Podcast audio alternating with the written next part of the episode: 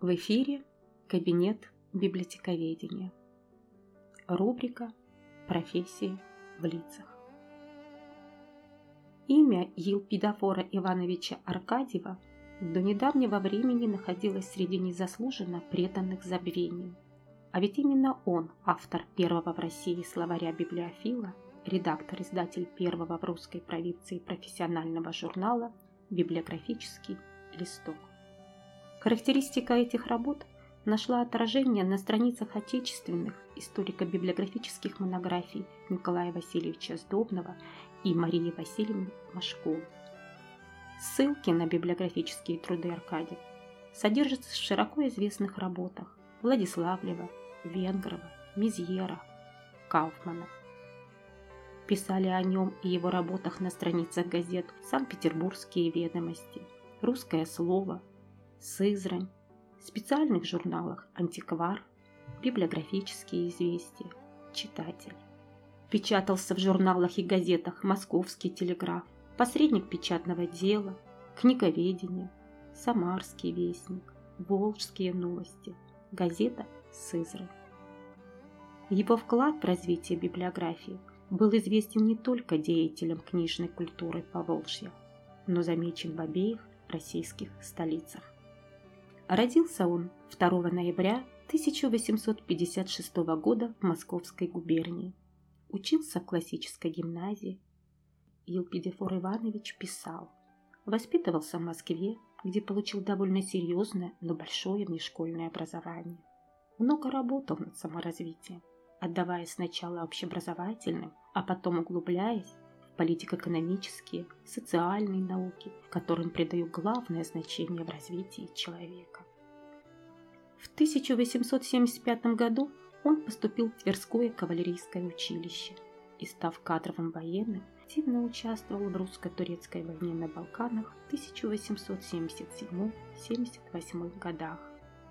Аркадий принадлежал кругу весьма образованных русских офицеров, блестяще владел французским языком, имел обширные знания в области театра, разбирался в европейской культуре и, по собственному меткому выражению, всю жизнь провел с книгой и в книге.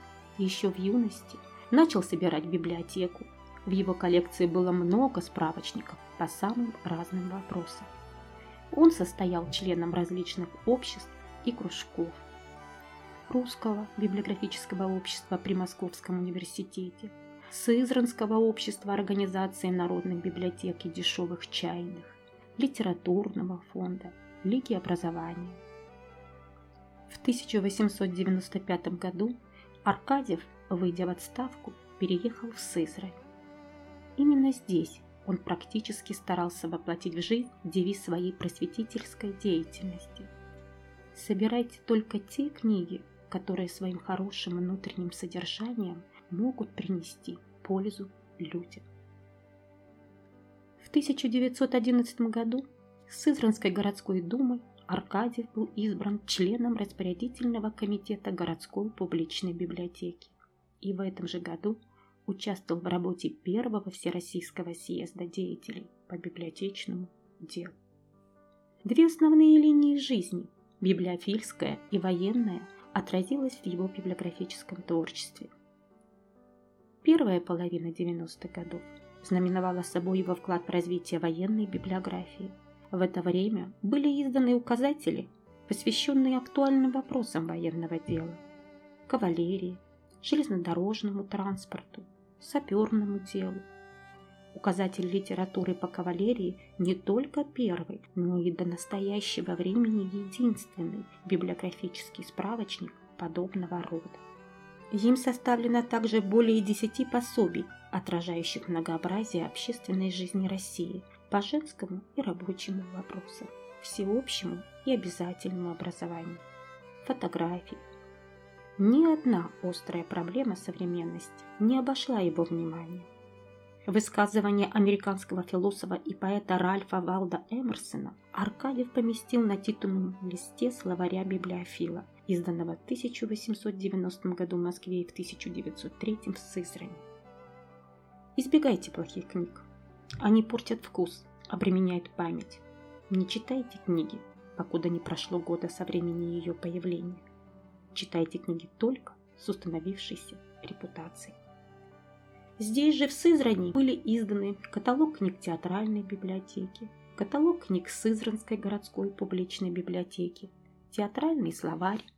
Издавал и первый в русской провинции журнал «Библиографический листок» 1906-1915 года, информировавший о книжных новинках. В 1911 году на страницах библиографического листка был опубликован указатель «Запрещенная литература», а в 1915 году его логическое продолжение произведение печати, которые с 1 января 1915 года подверглись судебным и административным взысканиям.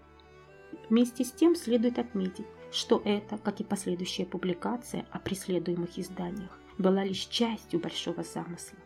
Составь мартиролог русской прессы за 1905-1917 года. Им был набран солидный материал, но, к сожалению, этому замыслу не суждено было осуществиться. Елпидофор Иванович Аркадьев не оставил завершенного труда по теории или истории библиографии. Однако его начинания в этой сфере носили далеко не случайный характер. Он составил замечания по проблемам библиографического описания. Одним из первых высказал идею составления каталожной карточки вкладыша для каждой издававшейся книги и предложил проект такой карточки. Публикации статей по теории и методике библиографии на страницах библиографического листка привлек внимание библиографов-современников.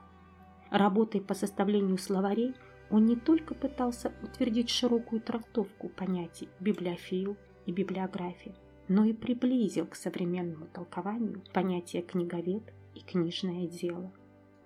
Он определил также круг наиболее значительных имен в истории русской библиографии. Откликнувшись на возникшую общественную потребность, он решительно взялся за создание не имеющего аналогов в отечественном книгоиздании словаря библиофила. Его появление в 1890 году не прошло незамеченным. Он вызвал неоднозначные оценки современников, от хвалебных до резко отрицательных. Изданием журнала, а также словаря библиофила Аркадий в немалой степени способствовал консолидации библиографических сил России. Благодаря его усилиям русское общество быстро отозвалось на его призыв по восполнению книжного фонда городской библиотеки, сгоревшей во время пожара в 1906 году. Со всех концов России и даже Финляндии было выслано около 7 тысяч томов. Пожертвования книгами адресовались город Сызрань, Московская, 15, журнал «Библиографический листок», Аркадий. Его жизнь трагически оборвалась в Саратове в смутное для России время, в декабре 1917 года. Многие замыслы остались незавершенными, но его активная просветительская и общественная устремленность достойны высокой оценки нашей памяти и глубокого уважения.